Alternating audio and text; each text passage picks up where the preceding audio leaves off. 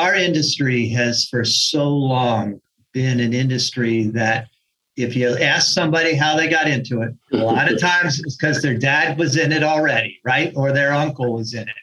And if we want to change the dynamic so that our industry looks more like our communities and not like it has, then we've got to figure out ways to bring a different group of people and a more diverse group of people into the industry. And from our perspective, teaching people about the industry when they're in high school and college is a great way to try to make that happen.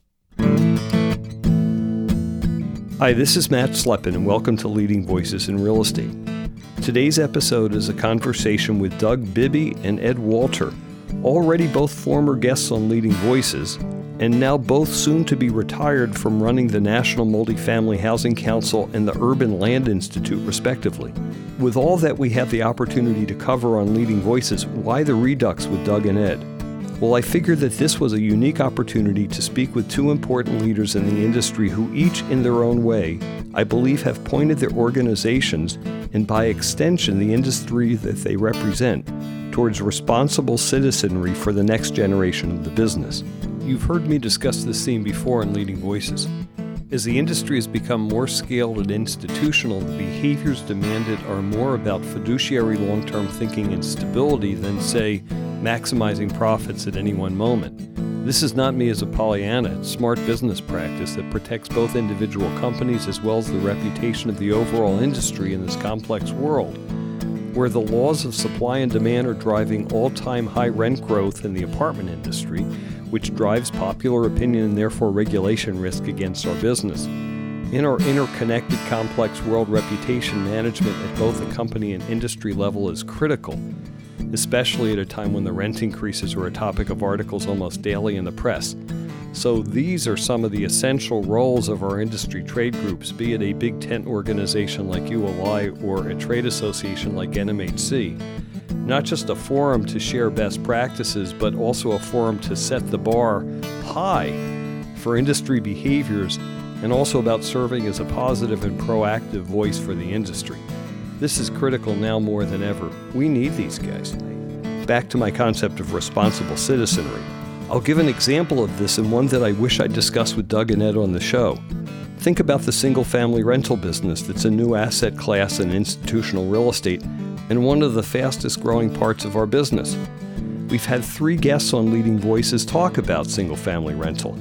I personally got on a list serve from angry tenants after one of those episodes and have now seen many negative articles in the press about SFR investors crowding out middle income homebuyers in this tight housing market. SFR is a business that's been both a great investment vehicle and it fills an important niche in our country's housing infrastructure but it's a business that needs not only best practices, but also a bar set. And I know that the leaders in that sector are working together to get ahead of potential problems, backlash, and regulations. But when you think about it, the potential reputational issues can bleed outside of the niche, since, say, traditional multifamily, Doug's members, is just a hair's breadth away and not in differentiated in popular culture or on the Hill. So, indeed, in our industry, we're all neighbors, where reputation management and communications about our industry are key themes for us all. Sorry for the lecture, but that's the purpose of my conversation with Doug and Ed, and we get into it in the conversation. It's funny, I worked myself early in my career at several trade groups, including ULI. So I grew up believing in the importance of this work, and when I became a recruiter, I brought some deep skills in networking and attacking problems and opportunities from an industry wide perspective. That's what we so often do as recruiters. So, thanks to my company, ZRG Partners and Terra Search, for their support and partnership for Leading Voices. ZRG has a breadth and depth of talent advisory services globally, and we're growing our work across the real estate industry. Please feel free to contact me or my partners anytime. I hope that you're enjoying the show. As always, Please follow or subscribe so that you do not miss an episode. We release on the first and third Mondays of every month. Please share this and other episodes with your friends and colleagues, and if you have comments, feedback, or guest ideas, please contact me at mslepin at zrgpartners.com. I hope that you enjoy the conversation with Doug and Ed. Doug and Ed, welcome back to Leading Voices. You've both been guests on the show in the past, and now you're both retiring or leaving your organizations. So this is kind of a victory lap tour discussion from two real veterans of two really wonderful and important organizations in the real estate industry. And I want to talk a little bit about that. You're both retiring. You both have done really important work during your careers at these associations. And Ed, I hope I can call ULI an association. I know it's not technically, but kind of is. And there's a lot more important work still to be done. And so I want to talk about that. I want to talk about the work you've done, the legacy that you're leaving, and what you're hoping for the future. And that'll be a great conversation. So, the first thing I like to do is have each person introduce themselves so that our listeners, particularly because we have two guests, hear your voices and talk a little bit about yourself and your role and all that, just so we have some context for it. And Ed, why don't you start? Sure, that sounds great, Matt. So I've been the CEO of ULI for the last four years, starting in this role back in 2018. Before I came to ULI, I spent 20 years at Host Hotels and Resorts, which is the largest public owner of lodging real estate in the country. My last nine years there were as the CEO. Before I joined Host in the mid 90s, I was with five different real estate firms, including Trammell Crow Residential, where I did development both in uh, Florida as well as in the Philadelphia area. Cool. Okay, thank you. And Doug? Yeah, good good day to you, Matt and Ed. I'm Doug Bibby. I am president and CEO of the National Multifamily Housing Council. Been there for 21 plus years. Now I'm in my 22nd year. We are a national organization focused on legislation and regulation for our members. We do a lot of advocacy work, and uh, it's about 1,700 member companies who are uh, in our membership. Prior to that, I was a senior officer on the management committee of Fannie Mae.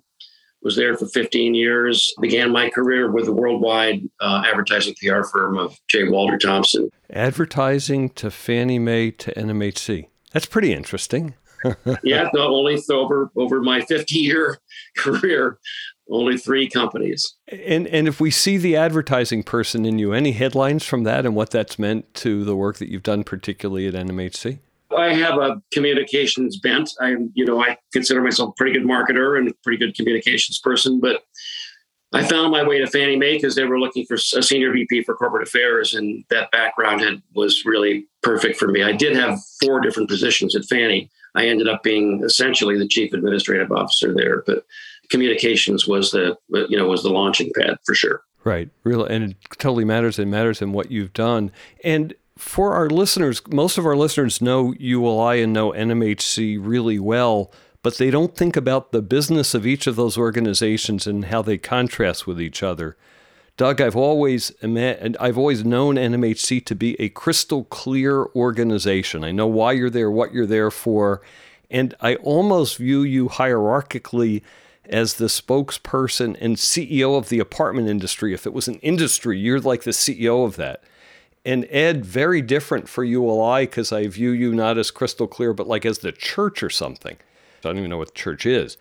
But let, let's just talk about that for a few minutes because the perches really differ, although they're both really critical to the industry. And Ed, maybe I'll you have the biggest contrast to that. Any comments?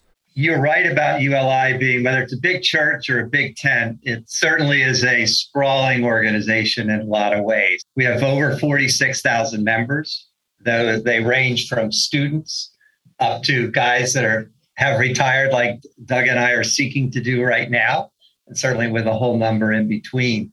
We're in, I think at this point, you know, the bulk of our membership does sit in the Americas. We're in another 20 countries throughout Europe and Asia. So we're a global organization.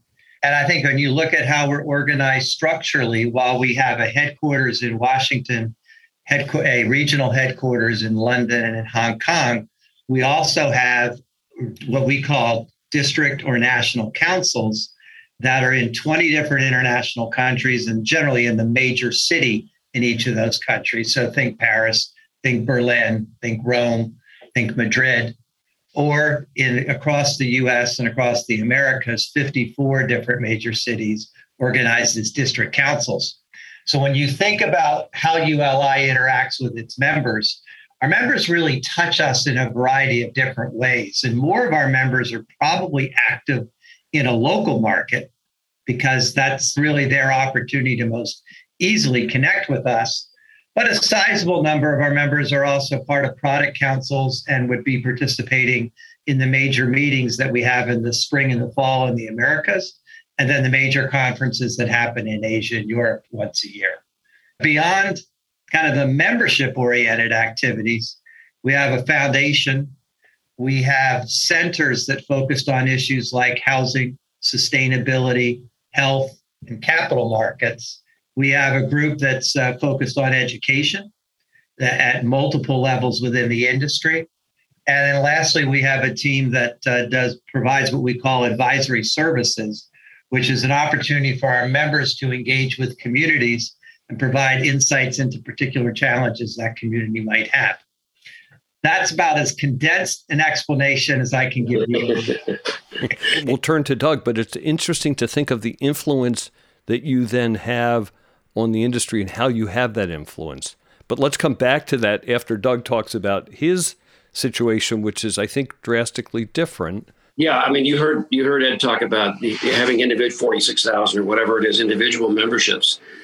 We have corporate memberships, so an individual cannot join NMHC. So we have over seventeen hundred member companies who are the who are the fabric of our of our membership, and we are a 501c6, different status tax status from ULI, so we can lobby through the tax code, and so I have a team of lobbyists.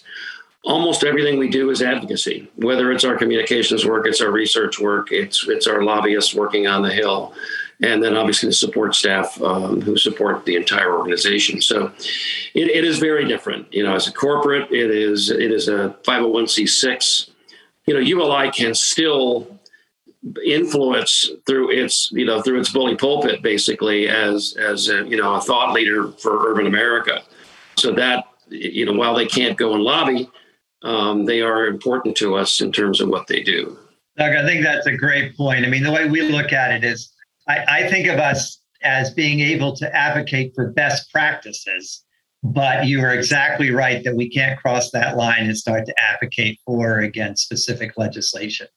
As, as a matter of fact, for both of you, your, your advisory services was a partial model for something we just created called the Summit Advisory Group. And basically, it takes a faculty of 25, mostly retired former executives of multifamily, and we consult with early stage, not startups, but early stage companies led by women and minorities. We just finished uh, our first consulting assignment of three. We don't charge them, by the way. So we we used you guys as a model. Well, your guy who runs the advisory services was very helpful to me in terms of thinking through the process. And Matt, I created this with uh, Peter Donovan. Of course. And my daughter worked at ULI in the advisory services panel. She was paid, but not well enough. So, but that's okay. so, thank you guys for that. So, let's think about this in industry leadership because that's really what this conversation is about. And I think each of you have moved your organizations respectively towards the concept, I'm just making up this word, of industry citizenry.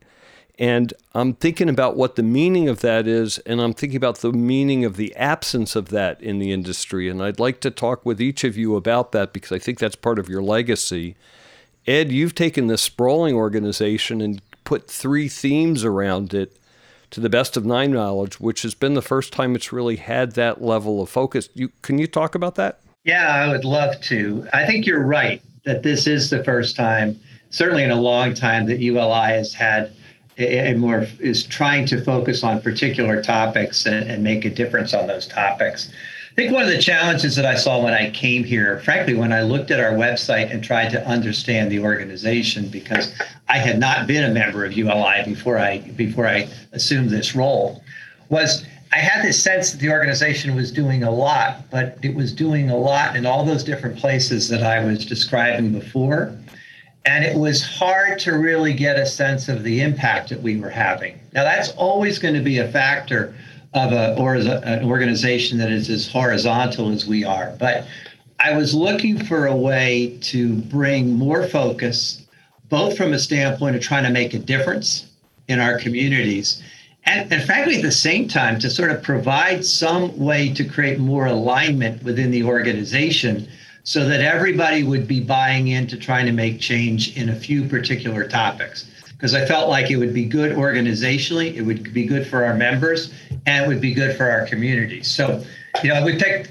three things, and, and the driver around picking them was could we make a difference? Was this something that mattered to our communities? And lastly, eh, was it something that because everything we do ultimately needs some sort of financial support, did we think we could find folks that would, whether foundations or other donors, that could help us advance the effort in those particular areas? So, you know, the things that we picked in no particular order was one that's focused around diversity, which is really educating the next generation of diverse real estate leaders. The second is around climate change, and it's decarbonizing the real estate sector and accelerating the progress to net zero. And last one, but it's certainly one that's very important to Doug, was increasing house attainability across the globe, right? Because we know that so many of the challenges our communities face start with that with that particular challenge. Mm-hmm. And when you find those within your organization, let's say I'm an office developer, do I care about housing attainability or do I care if it's a problem? I probably do care if it's a problem because it's my self interest that that problem doesn't taint my industry. Absolutely. Yeah. Everybody's going to look at this a little bit differently, right? So obviously, the folks in the housing industry are, are probably most directly tied to the housing affordability issues. But at the same time, we all have a vested interest in trying to figure out how to address the challenge of climate change. And whether that's because we're in the choir and we think we should be fighting it, or we're a realist and we recognize that irrespective of what we, our company, might think, regulation is coming and we need to be thoughtful about how to approach it. We're all going to be impacted by that in some one way or the other. And I think, you know, the last point that, that really deals with the education side, our industry has for so long been an industry that if you ask somebody how they got into it, a lot of times it's because their dad was in it already, right? Or their uncle was in it. And if we want to change the dynamic so that our industry looks more like our communities and not like it has, then we've got to figure out ways to bring a different group of people and a more diverse group of people into the industry. And from our perspective, teaching people about the industry when they're in high school and college is a great way to try to make that happen. I totally agree. And you, you, know, from Leading Voices, which ULI started, so we have to say that on the podcast, really important. We wouldn't be here today with Leading Voices in Real Estate without ULI. But this podcast is about bringing people into the industry and having the industry be understandable and the many facets of the industry be understandable to people from different backgrounds to say, well, that part of it's interesting. That part of it's interesting. What does that mean? But then there's things that unify us around these kind of topics. Well, you know, the thing I'd add to this too, Matt, is that by making the decision to have the board bless certain mission priorities, it has made a huge difference in terms of the support we've generated too. So we saw, you know, Owen Thomas and Lynn Thurber and other a number of others contribute some meaningful dollars to allow us to push forward and do a lot more work around the net zero challenge. And I'm sure you saw that Randall Lewis, from a, a, home builder and larger developer in Southern California, ended up agreeing to contribute $10 million to name a center. So the only other named center we had was when Ron Terwilliger did that about 15 years ago. But now Randall Lewis has stepped up and recognizing that sustainability and resilience are huge issues. He's decided to endow that center. So you know, I, I, was pleased to see the response that we saw from our members because it really helped me feel comfortable that we were headed in the right direction. And Doug, let's talk about those particular missions because they align very much with what you and I have talked about over the years for NMHC, whether in self interest, short term self interest, or long term self interest for the members of your organization, the industry, or not. Talk about that. Well, I think, you know, re- remember that the apartment owners uh, and managers are operating in communities where they're hiring people from those communities, they're buying services from people in those communities, and yet not everybody has a warm, fuzzy feeling about apartments. There still is a legacy of prejudice and misunderstanding that really hold back some progress uh, for apartments because people just think they're a place for poor people or people who don't have responsibility in their communities and they're just on their way to home ownership and they're just in the apartments for the for the short haul. So i think being good citizens in our communities is really really important. You, you mentioned ron terwilliger and what he's done you know not only uh, you know through uli but also for habitat. But you know, so I'll give you some examples of what some of our members have done, and they're really quite dramatic and they're great examples of good citizenship.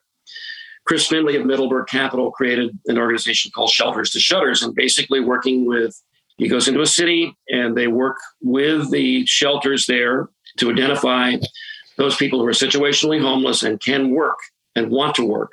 They're trained and then they're placed into uh, jobs, uh, a lot of maintenance jobs um, because the industry needs them badly. They're moving 10 people a month in Atlanta, just one city. That's 120 people a year out of homeless shelters into apartments, into jobs. So they have a home, they have a stable income, they start to pay rent.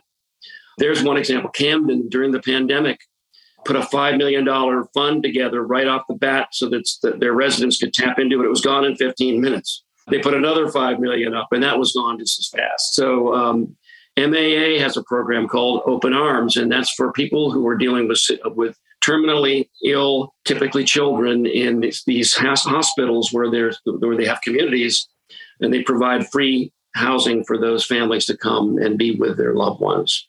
Ken Valach, my current chair, is is chairman of um, New Hope Housing in Houston, working uh, with the situationally homeless and, you know, so there's so many great examples that they're out there. And I, I'm not leading them to do that. They're doing it.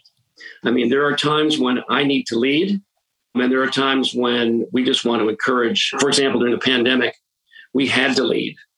We had to show the way, uh, you know, for our members, and that was important for them.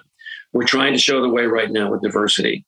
I can't make the members do anything any more than Ed can make his members do anything, but I think we show them best practices. We show them good examples, um, and hopefully that gets them to where we need to go. We've been working for the past 20 plus years on the nomenclature. Okay, talk about that. Which is, yeah, sure. I mean, for example, apartment complex. What is a complex?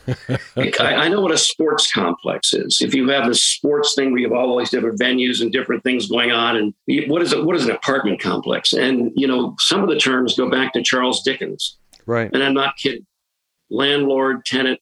So what we've been saying is um, we're not an apartment complex, we're an apartment community. Uh-huh. We don't have tenants, we have residents. There aren't owner, there aren't landlords, there are owners, and they are owner operators. There, I can think of some of great examples, though, Matt, where day to day, you know, for example, what Daryl Carter is doing, and I can come back to him later, but what Daryl Carter does with his communities, the services that he provides to his residents, whether they're medical services or their access to, you know, to things. He put a police office in one of his communities uh, because there was a perception of this this community being a tough one with a lot of crime. There was nothing after that. He had a couple of seniors communities with no COVID cases because they were all over those residents with services, medical services, testing, referrals. And so that kind of thing to me is great citizenship in that community. Matt, I would say if you look across the spectrum, you know, whether it's multifamily companies or others, I think especially around the diversity issue, there's a huge interest in trying to advance that goal. We've got a partnership with Fannie Mae and with NAREIT, where we're providing the education curriculum Fannie Mae is identifying like around 100 students, largely of color. And NAREIT is working with their roster of companies to find to, to find internship opportunities for those individuals. And that's and, and that's one example, but I would say across the spectrum of who we engage with, we're seeing more and more of that because there is an interest in trying to change the nature of our workforce. The challenge is connecting first getting them interested in the industry, then secondly connecting them with the companies. But I, I, you know, I just look over the last five years and think about the conversations I had with CEOs before I left Host and the conversations I'm having now, this has moved way up in terms of people's priorities. Yeah, let's let's we're going to keep bouncing on these different subjects, but let's stick with diversity for a minute because it's a really good one. I know when I go to a meeting with young people, if I go to a ULI Young Leaders meeting in San Francisco, the room is equal women and men, and it's not white people. And I see that nationally whenever I see young people getting into the industry, but the people coming into the industry feel very, very diverse. But just, just uh, all you have to do is, vi- is, is, is visit a, a, a, college campus today or a graduate program at a, at a university and take a look at that class. It is multiracial. It is probably more women than men today coming out of those schools. But I mean, one thing, Matt, that we're doing that I think could make a difference, I hope it does, we're providing two years free membership to firms led by women and minorities. We've had a huge pickup on that. I think it's well over 150 uh, have joined NMHC at no cost to them. They're able to, to get all our materials, attend our meetings, and it's actually changed the look, Matt. When you talk about, you know, looking at executives in multifamily, they're not all white males anymore. Women are moving up the ranks very, very fast, um, and which is really great to see. But the really exciting part of this is to see the number of firms run by people of color uh, who are starting to make some terrific inroads. And we're trying to give them a little bit of a launching pad through membership, through free membership in uh, NMHC. I would add two things to that. Number one, you know, we've certainly been seeing, especially with the advent of the Women's Leadership Initiative or WLI, yep. which is going to be celebrating its 10th anniversary this year. We've certainly seen the number of women in ULI in and in leadership in ULI grow considerably from where we were a decade ago. And you know that WLI is led by one of my former colleagues at Terra Search Partners, Ellen Klassen. We're trying to replicate that same success with people of color. But when you come back to the industry part of it, I I totally agree with both of your points that the sort of the, the entry level is looking a heck of a lot better than it did 30 years ago. But I would also say that our organizations and our member organizations have to remember that it won't just happen naturally unless they figure out a way to make sure that those people joining those companies feel comfortable there, feel supported, and see a path forward. I've had a number of different conversations, especially with um, a lot of the leading women within ULI, who have basically said that if companies don't really make a determined effort to keep their top women talent and, and essentially provide some of the accommodations that just childbearing really practically creates, that those companies are going to lose them. And so, yeah, I think in the long run, we're going to find that this same, Matt, we were talking about a more flexible work environment. Yep. I think we're all seeing that one, it works. And two, even guys like Doug and I are recognizing that we can probably make it work and we can probably make it work better. It's just a function of of being a little bit more creative in how you approach work and work life balance. Totally true. Totally true. Doug, I want to get back to what you and I were talking about. And let me push on a little bit because the multifamily industry, for example, so the entire real estate industry has the NIMBYs fighting what we do in development. So that's one thing that's across the board in real estate. But then in the multifamily business specifically, we have rent control threatening what we do. And it does feel as though the institutional owners, those are your members, have kind of guidelines around behaviors that are more citizen like and long term behavior like. So, talk about that. And, and I think COVID also accelerated a bunch of those trends too. Yeah, it did. I mean, I think there always will be outliers, Matt. But I do think that a lot of our members were measured in their approach to increases. And I think COVID accelerated that to a certain degree. Yeah. Brought out a lot of kindness and brought out a lot of consideration for the plight of the residents there. And even while they were grousing about the ghosts, the people who were fully capable of paying their rent and weren't. Right. The fact of the matter is that they were spending most of their time um, working with their residents to, to make sure they had referrals to services and to money it was inspiring to me during this period. So let's change the subject again. And we started this conversation, Doug, with asking you about your advertising background. And let's come back to your comments about nomenclature. And let's come back to my word, which I guess might be a Dickinsonian word, which is landlord and developer. And how can both of your organizations, and Ed, I'm going to start with you, really change the national dynamic and the discussion out on the street? And you may not turn the word developer into a universally trusted word, but you may move it 10%. And the 10% movement in the public perception of these things may be actually dramatic. Yeah, Matt, I, th- I think you're right about that. I think you know one of the themes that we've had that has existed at ULI for I'm sure a generation or more mm-hmm. is the concept it's is of good development. And good development meaning development that is responsive to the community's needs, that is not just about maximizing the profit. We're not suggesting that it doesn't have to be profitable because ultimately, if it's not, it probably shouldn't have happened in the first place. But the reality is, is by listening to the community, by sincerely looking for equitable outcomes as part of what you're doing, to partner with the community when you're employing people to help build the property, to design public spaces into your development. And even to some degree, uh, especially today, to being conscious of past inequities and using new projects as a way to offset some of the negative impacts that happened years ago in a different time.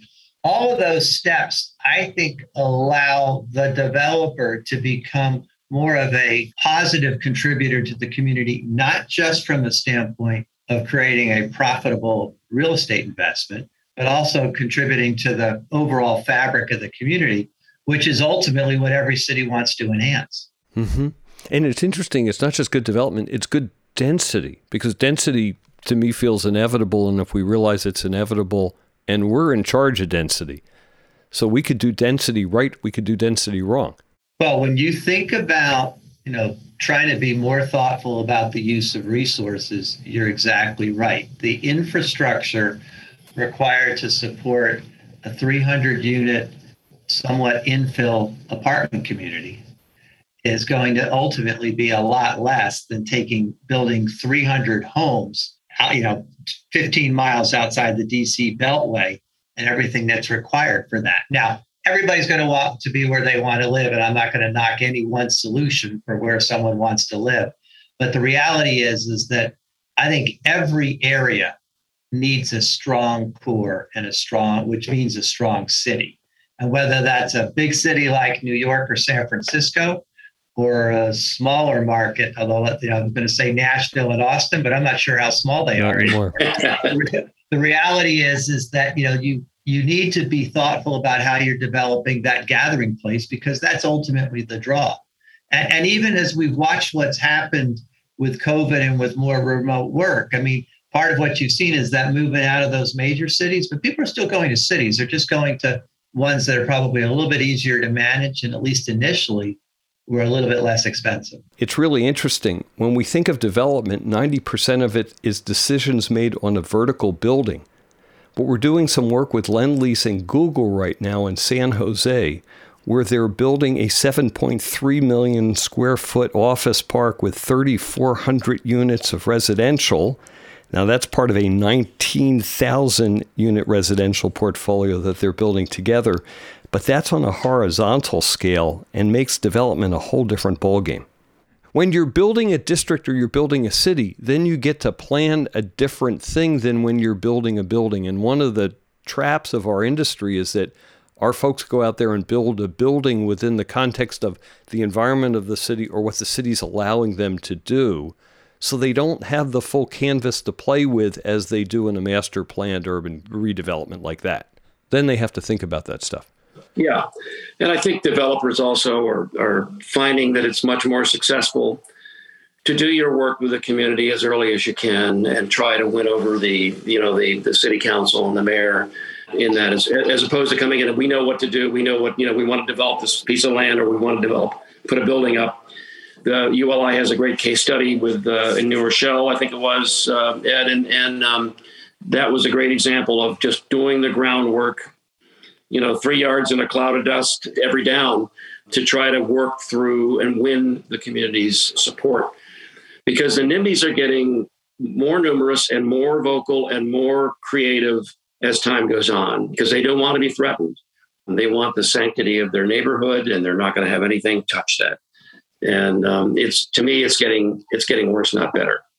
So how do we fight that? And one thing we see in politics and in our world is the fear of change is is very, very, very high right now it, across the spectrum of society.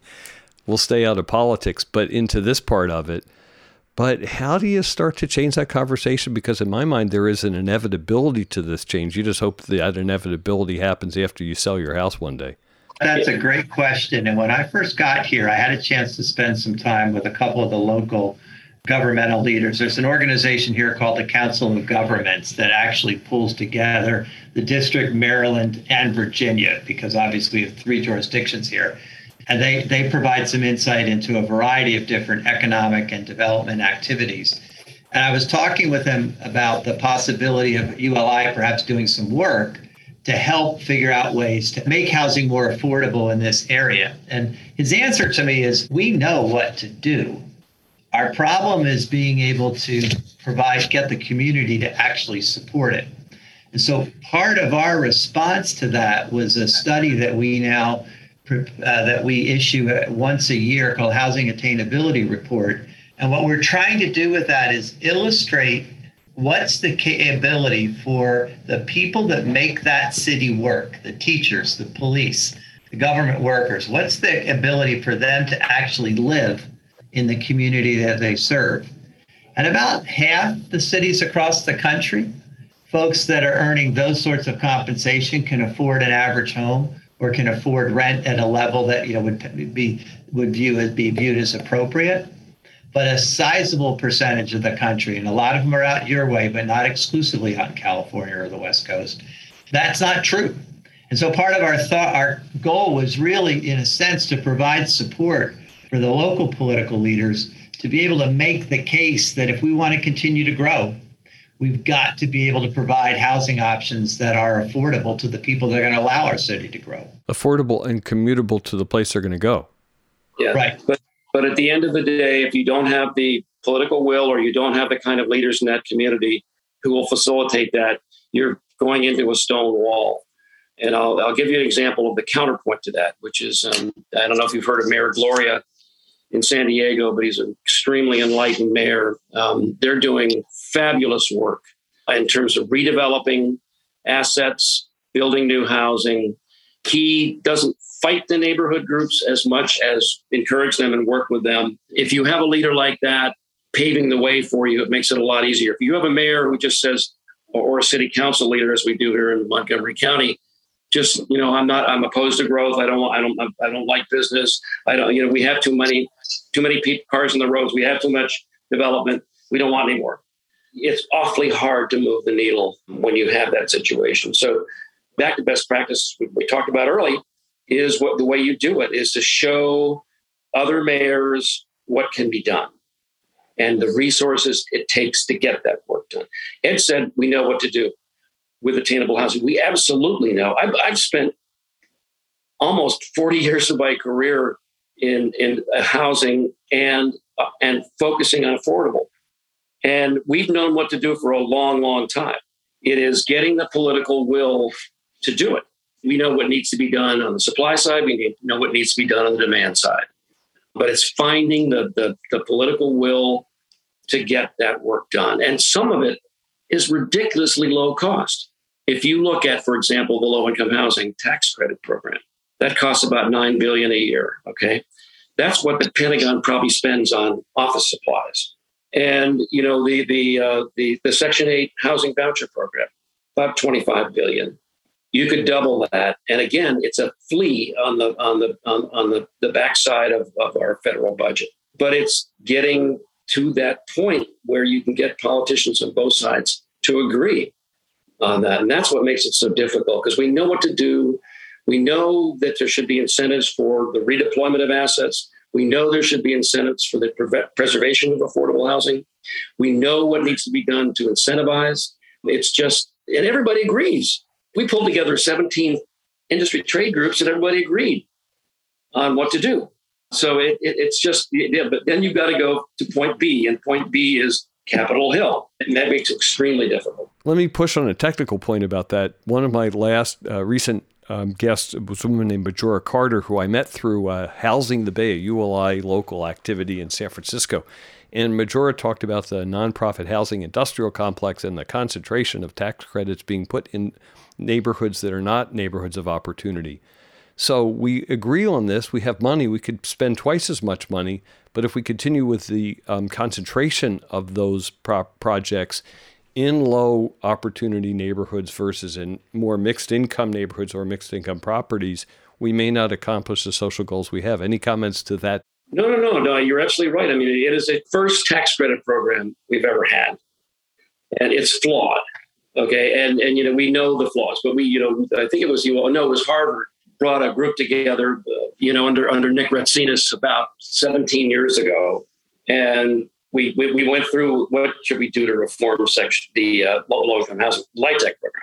At the end of the day, it would be opening Pandora's box to every advocacy group, and so you really can't get at the fundamental reforms you want to have without opening that Pandora's box. And what, what happened at the end of the day was everybody just throwing their hands up in the air saying, we really can't improve this thing in any material way there's no reason for you to know this, but I actually, when I was with Crow and then the company after that called Zom, I got two low income housing tax credit deals approved through the state of Florida in Orlando. So I, I know exactly what you're talking about there. Wow. Hey, so let's pivot this and then we'll we'll keep the conversation moving, but we'll come to Ed on this one. I had the last interview I did on Leading Voices was with Mark Parrell from Equity Residential. And one of the comments he talked about, and remember, EQR has a largely luxury oriented apartment portfolio. We talked a lot about housing affordability, which they don't offer in meaningful way. That's not their core business. And we talked about climate, and they're one of the better performers in terms of carbon. And he said, you know, we have one challenge here, which is we have dual missions here around affordability and around carbon, and they come at the expense of the other. Ed, any comments about the cost versus the carbon mandate and how we balance those? Yeah, I think that, so. They can be in conflict. I think that's right. They're not necessarily in conflict, in my view, when it comes to the operating side of a property. So uh, the simple metrics that I tend to hear is about half the greenhouse gases that uh, come from a real estate development come from construction. The other half come from operation. I would say, pre all the noise around climate change, the industry long has had an interest in trying to reduce energy consumption. And you know, I found in Host that every four or five years we were revisiting the portfolio to see what new technology we could take advantage of to be able to reduce energy consumption. There's always been an economic reason to do it. Now I think that you know that it's it's taken another step, which is companies are trying to move away from fossil fuels towards electric as much as possible to provide whatever air conditioning or heating might be required in a building. Now, it's wonderful to electrify your building, and and I think it's getting cheaper, but maybe not quite comparable to gas in most places to be able to, to for that to be a, a more efficient solution. But if your power is coming from coal, then to be honest, you probably went backwards, right? So the second big challenge in this area then is to work is find ways for our industry, since we're 40% of the use of the emissions, to work with the power companies to create as much energy that's coming from renewable sources as from traditional sources. That, by the way, without getting too sidetracked, has its own not in my backyard problem. I think on the other side of the equation, I think with where that's taking us, and it'll be interesting to see with what might be happening in many downtowns because of the lack of desirability of Class B and Class C office space is where redevelopment is going to go. My own personal view is that the way cities like Washington, frankly, where a big chunk of our workforce, I just don't think is going to be back here the way they were because of the federal government's policies around remote working. We're going to need to turn more of those buildings into residential. Redevelopment is more climate change friendly than new development. And I think, but then the last piece of it is we've just got to all have to work harder at looking at low carbon building materials. As I talk to our architects, and of course, you know, we have Diane Hoskins is on our board, so from Gensler. So I get, and this is a big issue for her and for the firm. So I've gotten a lot of insights from her. She is increasingly convinced that if we can start to get to a greater scale of those types of materials, we're going to find that the cost disadvantage begins to be mitigated. So, circling back to your original point, I think in the long run, we are going to be able to be in a position where the twin goals of affordability along with sustainability can be met, but mm-hmm. it's going to take a concentrated effort. Concentrated effort and deep thought are hard in, in our in our world, right? Given who we have to deal with. And I know Doug's going to cringe when I say this because intuitively I do too. I actually think to some degree we're going to need a little bit of help from regulation. Not because regulation can level the playing field, around what needs to happen. And, and I tend to think that so that you know so that land gets priced correctly, everybody needs to know what the objective needs to be around energy consumption. And once that playing field is level, then everybody can work towards that. And you talked about working with the utility companies, and I think that there's really a valid point in that is that if you look at apartment buildings, they're empty during the day because people are off at their jobs. The office situation is the opposite. They're during the day, they're fully occupied. And so the one is should be tackling the grid basically to support the office workers while the grid can be minimized, if you will, during the day for apartment communities. And there's just some really thoughtful ways you can do this. Um, and that would make a difference. We're not at the point where, say, Israel, where you where they mandate solar panels uh, and they mandate re- reclaiming water. Yeah, as part of any community that's done anything that's put up in Israel has to go through that. But the state can say, you will do this, and people do it because it becomes just a matter of doing business. Uh, we're not there, obviously. We've got, you know, the utility companies are all over the map just in terms of what they do and, and how to negotiate with them and so on. So, but there are things that can be done. I'm a client fatalist, so I'm, and I spend a lot of time being nervous about this, too much time being nervous about it. But I think there is an inevitability to regulation and an inevitability to behavior, and business may lead government not government leads business. We'll find this out. But I figure in 10 years there will be a whole lot more. We'll ratchet up in terms of the behaviors that we have to do. We're going to know we have to do them. And I'm thinking that's the future here. Any comments on how, from our industry standpoint, we either get proactive around what that future is going to be or in, instead of rejecting it because it's going to happen? I think we've got to work with them as soon as possible because the reality is is that it, it's I mean even what we saw in Washington is the city council tried to look at what the Paris Accord came back with and tried to replicate that in terms of regulations without really understanding what the ramifications are for for the building or for the industry. So I think we need to recognize that it's going it's coming in a variety of different ways, but the sooner we engage on these topics to try to find common sense solutions instead of just sort of waiting for it to be imposed and then fight it. I, I think we'll find we get a better result. Uh, my guess is there's a lot of brain damage in that approach, but I'm not sure there's not going to be a fair amount the other way too. Yeah, I think you know one of the things that we're doing is we we just formed a task force, um, ESG task force, to try to come up with what we think are the most sensible standards for the three areas under ESG, obviously and one of them is the Big E. And what you know, we came up with, uh, along with the home builders, the green build green building standard, which is code based approach to uh, to development, as opposed to um, you know the LEED system where you were, you know, you could put a bike rack in and not have to put double glazed windows. And I know they've gotten to a different place there, but I think there are things that we can do and lead the way with these standards that will be um, that more and more investors are demanding. You know, with GRESB and the other organizations that are out there, you know, opining on uh, certification and compliance, we need to have standards for our sector that make the most sense because it doesn't carry across all sectors of real estate. They're not all the same.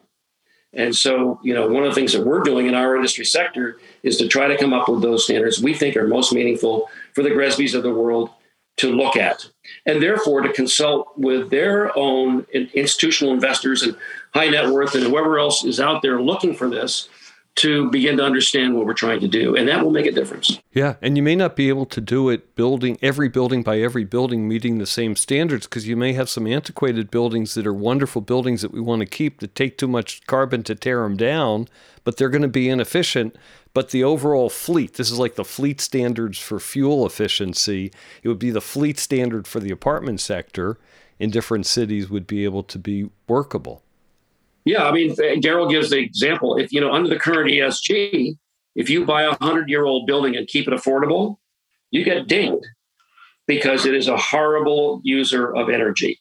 On the other hand, on the SG parts of the ESG, those are served well by a community where they can buy an older building, redeploy it, and let people live there for below market cost. Exactly. And tearing it down may be even worse too. Tearing it down, maybe, yeah, exactly. Exactly. So we're talking around a whole lot of issues here, and we're going to have to start wrapping up. You guys have set the table for you, your parts of the industry around issues that I believe are inevitable issues in the next 10 to 15 years. I think the environment is an inevitable issue.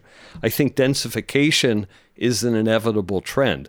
And with densification comes affordability issues. I think diversity in the industry is an inevitable trend.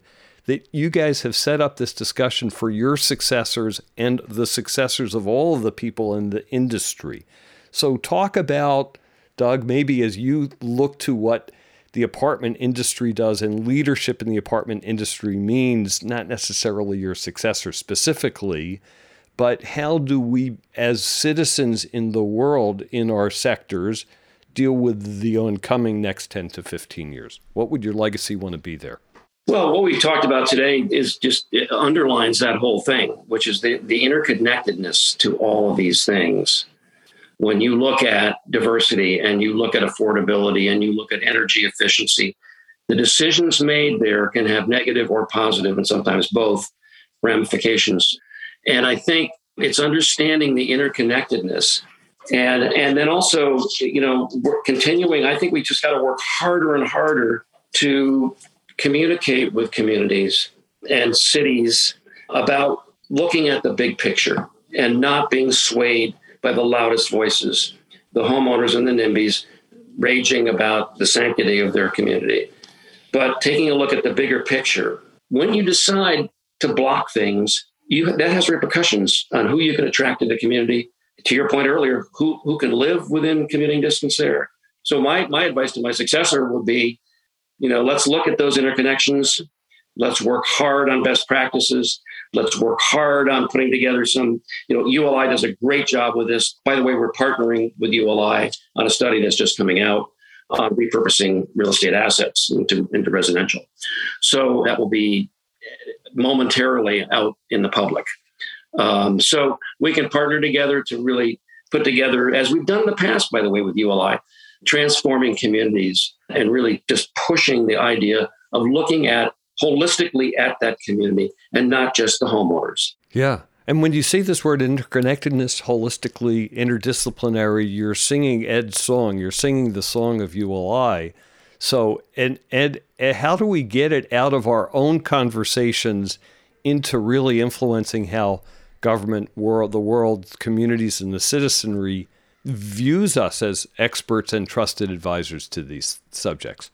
That's a critical question that doesn't really have a simple answer to. I think it starts with something we talked about earlier, which is how do we continue to move away from that image of the money grubbing developer, which has been wrong for decades? and move more towards thinking of our leading companies and our leading individuals as being builders of communities. Because the more that everyone recognizes that we're trying to satisfy or address so many different challenges, whether it's sustainability, is it resilience, is it social equity within communities, the more folks recognize that as we as we do what we do and try to be successful within the different areas of a city where we might build or redevelop, cities are ultimately real estate. I mean, at the end of the day, if you don't have the buildings, you don't have a city. So we are the when you when you're trying to build a city, what our industry does is the most critical piece of creating that city. And I think when we take that on and take that on in a comprehensive way, we then connect a lot of these dots and those cities and and leader business leaders that do that best those are going to be the cities that are going to be successful in the future it's interesting i'm posing the question to your successors in your organization but i'm really posing your answers or i want the resonance of your answers to be to the leaders of all the companies in our industry doing business. Builders of communities is what they do what we do. So two other questions. One next five years, Doug, what will be your the rhythm of your lifestyle, and what does retirement mean for you? Well, I've told everybody, and there's an article coming out on me on MFE really shortly, and and I just kept saying to them, "There's no R word for me. I'm not going to retire, but I'm." I just feel it's time to step aside for somebody younger to, to lead the organization. It's, it's 21 years plus, and I'm going to stay in the industry. And my passions are, we've already discussed today, my passions are affordable housing, the NIMBY issue, and the pipeline issue. You know, how do we get more talented people into this fabulous industry?